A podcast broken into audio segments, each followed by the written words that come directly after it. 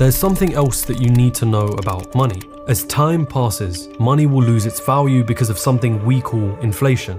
In 1913, a gallon of milk cost around 36 cents. In 2013, the price rose to $3.53, nearly 10 times as much. Most countries aim for an inflation rate between 2 to 2.5% annually. This number is how much value the money you have stored up loses every year, meaning that saving all your money in a bank account actually becomes a problem over time. And that's when you're presented with this term, investing, the idea of using your money to make more money to beat this rate of inflation. You've probably heard about this stock market thing and how it's one of the easiest ways to invest your money. But what even is the stock market? How do you even begin investing in it? And is it truly as lucrative as other people want you to believe? Markets open again after the worst week since the financial crisis. Big funds, the hedge funds. The Dow jumping 200 points at the open this morning. It's just a good place to put your savings. You suddenly put them together and you say, damn it, that's what's happening.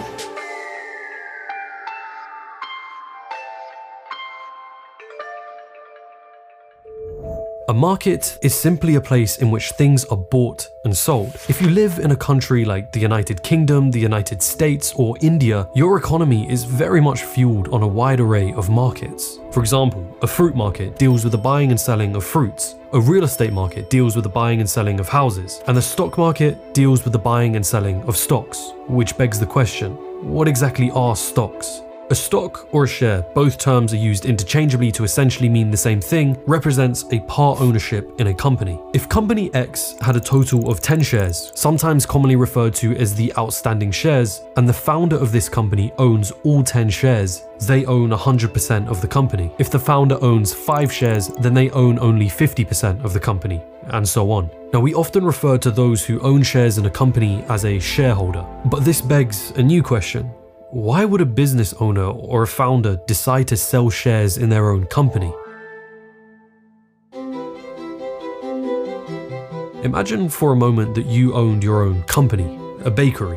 Things have been going well. You own the best baked goods in the area, and sometimes customers are queuing beyond the door, but you're aiming big. See, you truly believe that your bakery company and the goods that you produce are the next best thing in the industry. And so you want to expand your business. You want to open up more chains, hire more employees, run bigger marketing campaigns. But to do that, you're going to need to raise more capital or money for your company. Now, you could go to the bank and ask to borrow money, but that means paying interest on that loan. They might even deem you too risky and refuse to accept your offer. So, another option to raise capital for your business is by issuing or selling shares in your company. You can either do this privately and sell those shares to some good friends who believe in your business, or you can do this publicly and have those shares sold to anyone that wants to buy. This would be done through a special event which is known as an IPO, an initial public offering, whereby your private company becomes a public company. And so, after another successful day at the bakery, you decide to do it. You decide to IPO. In Frenzy on Wall Street today for the initial public offering of Twitter. Bulletin board pricing its IPO at $19 each. Electric car makers surged to nearly 41%, the second best IPO gain of the year. Well, tremendous interest in this IPO this morning. Uber has priced its IPO at $45 per share. Part of going public as a company is deciding on how many shares of your company you would like to actually issue, and the number of shares you issue to the public is commonly referred to as the float. Now, the initial value of each share in your company is determined by how well your company is doing financially, how similar businesses are doing, and how much demand there will be for your shares when they do go public, along with many other factors. Public companies will then have their shares listed on what is called a stock exchange. To explain this, let's use fruit markets as an analogy. In your city, there may be numerous amounts of fruit markets, but you will have the choice of only one of these fruit markets to set up your fruit stall. Now, instead of fruit markets, imagine they're called stock exchanges. They're the actual place at which the trading occurs. And instead of fruit stalls, there are a bunch of companies listed at these stock exchanges. It's up to you to pick the most appropriate exchange to list your company's shares. And each stock exchange will have their own specific requirements in order for companies to have their shares listed and traded there. Some of the biggest exchanges in America are the New York Stock Exchange, founded in 1817, the NASDAQ, founded in 1971, most notable for having some of the biggest tech companies listed there, such as Google, Apple, Amazon, and Intel. But stock exchanges exist around the world, not just America. Now let's introduce stockbrokers into the mix. A stockbroker purchases and sells stocks on behalf of an investor. They act as a middleman. In the past, brokers would go to what is called a trading floor at a stock exchange, shouting over one another, trying to fulfill their clients' requests. But thanks to the power of technology, this process has become more and more automated and is done using computer algorithms. This actually reduced the need for a physical location for a stock exchange. The NASDAQ, for example, has no trading floors at all. So, how does a trade actually happen? An investor will first go to a broker and make an order for a share, just like you'd make an order for Amazon. This order, however, will include a few extra details in order to help your broker. First, you must actually specify the company in which you'd like to buy or sell shares in. This is often represented through what is called a ticker symbol, which is just an abbreviated name to represent a company. Apple's ticker symbol is AAPL, Amazon is AMZN, Tesla is TSLA, to name a few. You can find out what a company's ticker symbol is through a quick Google search. Next is the side, which is do you want to buy or sell shares? Then you have the type of order. You see, it helps to see the stock market as an auction market. There are thousands of buyers bidding for how much they want to buy a share for, and thousands of people selling, asking for a certain price. When a buyer and seller match, the trade commences. This happens millions of times a day as the price of a share fluctuates based on the supply and demand for those shares. One order type is a market order, which essentially tells your broker to buy or sell that share at whatever price is available on the market. Another order type is a limit order,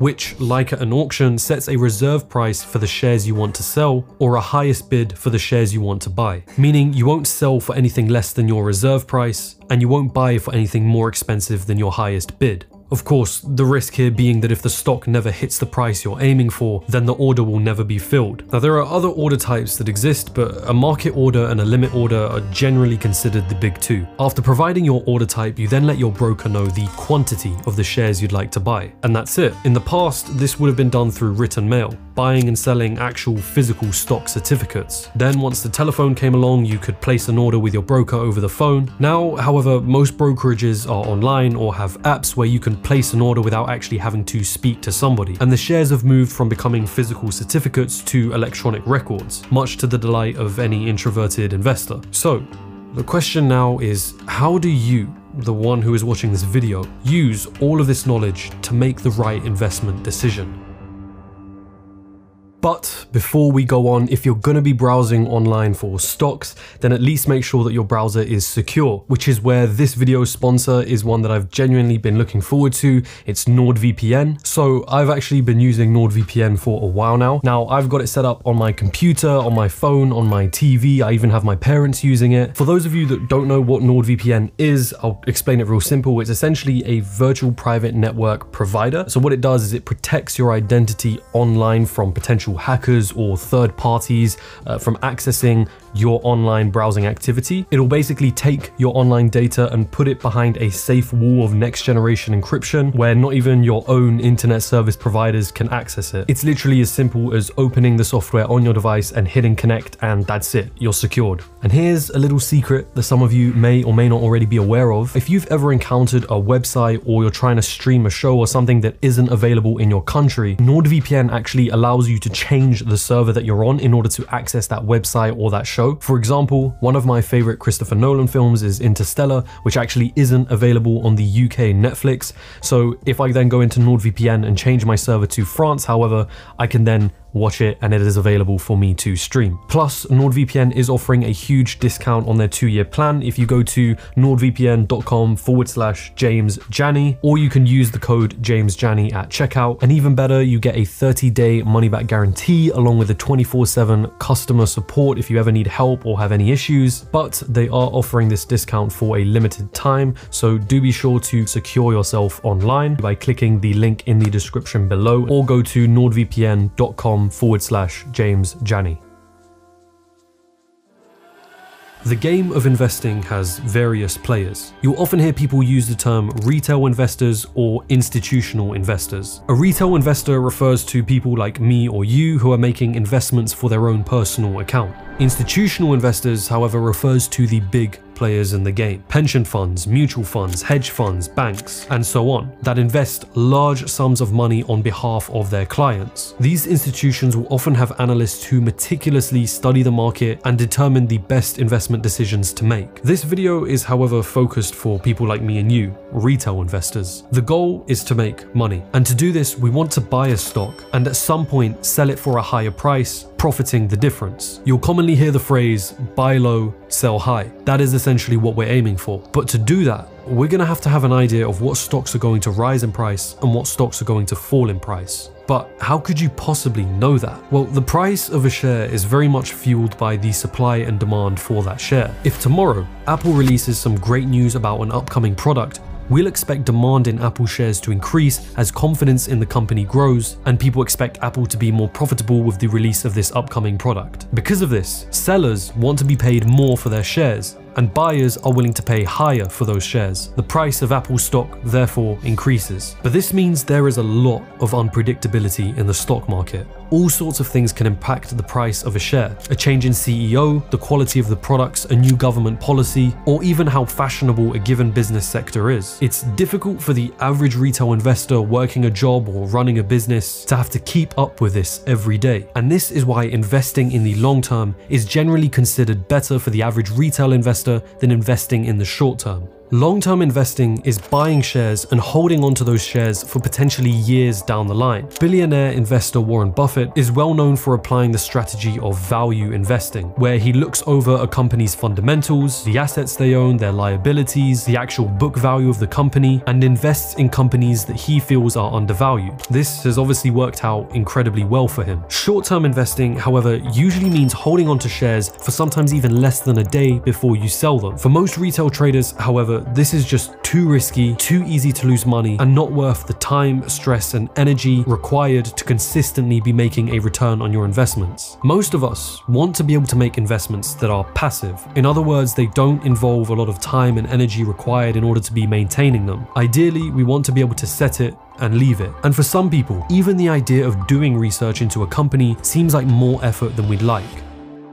Enter Indexes. Indexes measure the performance of certain stocks and tend to tell us something about the stock market overall. For example, you might have already heard of the Dow Jones Industrial Average, sometimes shortened to the Dow Jones or just the Dow. This is an index that tracks the stock performance of the top 30 companies listed on the stock exchange in the United States. Our fears that the Dow will drop and drop quickly. With the Dow up more than 1,000 points. The Dow sharply higher, above 30,000 as you talked about. Or perhaps you might have heard of the Standard & Poor's 500, more commonly known as the S&P 500. This index tracks the stock performance of the top 500 companies listed on the US stock exchange. In the UK, we have the FTSE 100, which tracks the top 100 UK companies listed on the exchange. The purpose of these indexes alone is to help us see how the stock market is doing overall. But what if you were able to invest into a fund that contained all of these companies inside of it? This is where index funds and what we call ETFs, which stand for exchange traded funds, come into play, both of which are very much the same with only slight differences. For example, the Vanguard S&P 500 ETF contains all of the companies inside the S&P 500 index, but allows you to invest in it just like you would a normal stock. In other words, you can go to your broker and make the purchase of one share in the Vanguard S&P 500 ETF, meaning that you are essentially splitting up your money into the 500 companies that the S&P 500 index tracks. This single fund acts as a way of diversifying your investments without actually having to go out of your way to invest and manage shares in 500 different companies. Instead, an ETF like the Vanguard S&P 500 does this for you. It looks as though you're invested in just one stock, but in fact, it's a basket of other stocks.